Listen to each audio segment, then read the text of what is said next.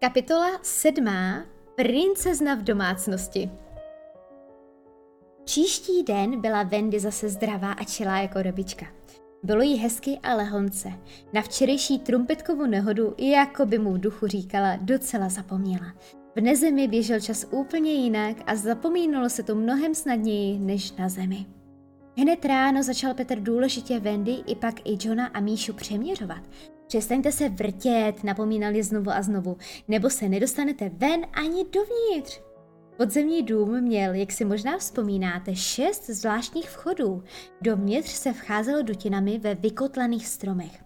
A takový otvor musel dokonale padnout. A protože žádní dva kluci nebyli na vlas stejně vysocí a silní, kromě dvojčat samozřejmě, musel mít každý svůj vlastní vchod. Pak už jen stačilo se pořádně nadechnout, skočit do otvoru a dolů jste si jeli jako po másle. A stejně lehce to šlo nahoru, jen snad o něco pomaleji. Proto bylo přeměřování tak důležité. A proto se Petr tvářil důstojně jako krejčí, který nevěstě a ženichovi bere míru na svatební šaty.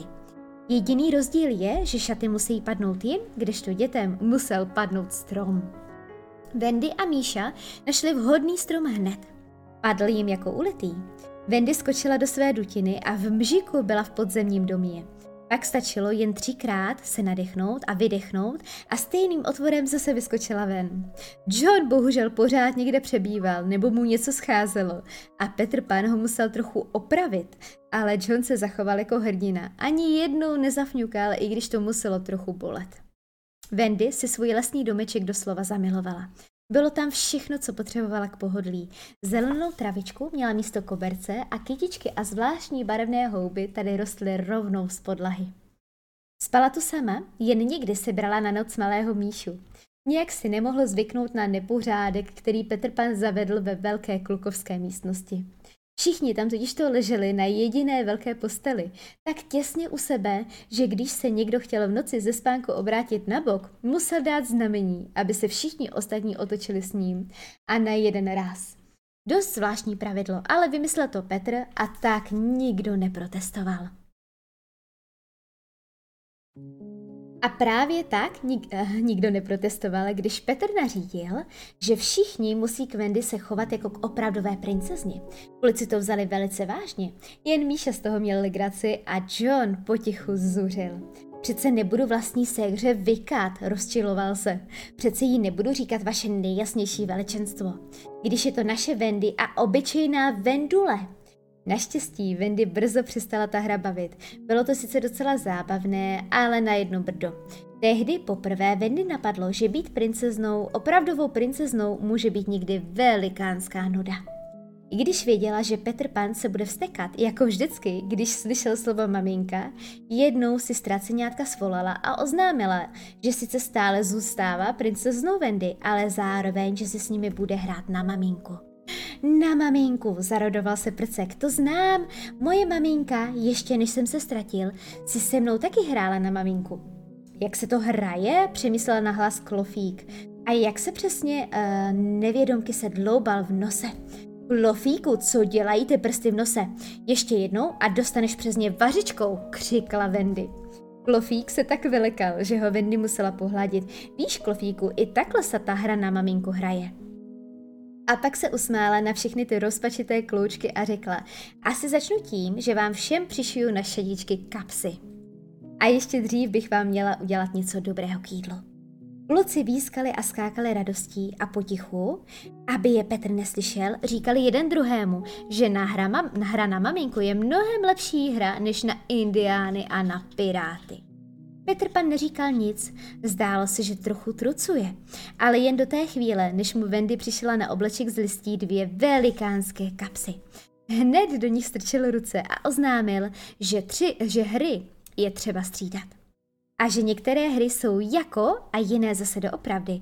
Na tohle hoši nezapomínejte, ukončil řeč jako dobrácký velitel. Na indiány a na piráty je to doopravdy, přitom teče krev a hra na tuhle, odfrkl si maminku, je jenom jako, protože my tady na ostrově o žádnou opravdovou maminku nestojíme. Tím byla hra jaksi posvěcená a Wendy čekala fůra práce. Než se to kluci naučí sami, musela u nich ve velké místnosti uklízet. Musela jim každou chvíli a hlavně před jídlem připomínat, aby si umyli ruce. Musela jim ušít kapesníky, aby si neutírali nos do rukávů a musela vařit. Musela vařit jednak doopravdy a jednak jako. Doopravdy vařila čaj a vajíčka na měko a jako vařila zmrzlinu a rybí polívčičku a hlavně všelijaké pudinky a cukroví. Odpoledne už bývala tak unavená, že se aspoň na chvíli vrátila do svého lesního zámečku a jen tak seděla u krubu s rukama v klíně. Každý večer si pak se svými dětmi povídala. Už jim převyprávěla všechny pohádky, které znala, ale to vůbec nevadilo. Chtěli je slyšet pořád znova. Tedy ztraceňátkům to nevadilo. Wendy už to vadilo. Nerada se opakovala. A tak začala vymýšlet různé hry. Třeba na vzpomínání. Jaké měla vaše maminka oči? Zeptala se. Ale nikdo to nevěděl. Jen prcek vyskočil a řekl, jako já. A jaké měla vaše maminka vlasy? Nikdo si nevzpomínal. Jen prsek se přihlásil, jako já. Vzpomeňte si, vybídla kluky, jaká byla vaše maminka? Jako anděl? Jako princezna? Jako já, křičel prcek a bylo po hře. Když o tom Wendy před spaním přemýšlela, napadlo jí, jestli vlastně sama na svou maminku a na tatínka vzpomíná a jestli se jí stýská. To byla moc choulostivá otázka a hned se dozvíte proč. Na zemi se čas měří na hodiny a na dny a na týdny a měsíce a roky, ale v, nemez, v nezemi, na tomhle kouzelném ostrově, se čas neměří vůbec. Nikdo nemůže říct, co to trvá hodinu nebo celý rok. Všechno je to doopravdy, všechno se děje právě teď, ale zároveň je to všechno jako. A děje se to jako ve snu. Zní to trochu zamotaně, ale kdybych vám to měl vysvětlovat nějak obšírněji, zamotal bych se do toho sám.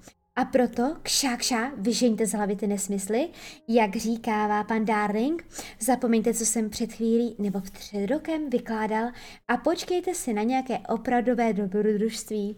Už se chystá.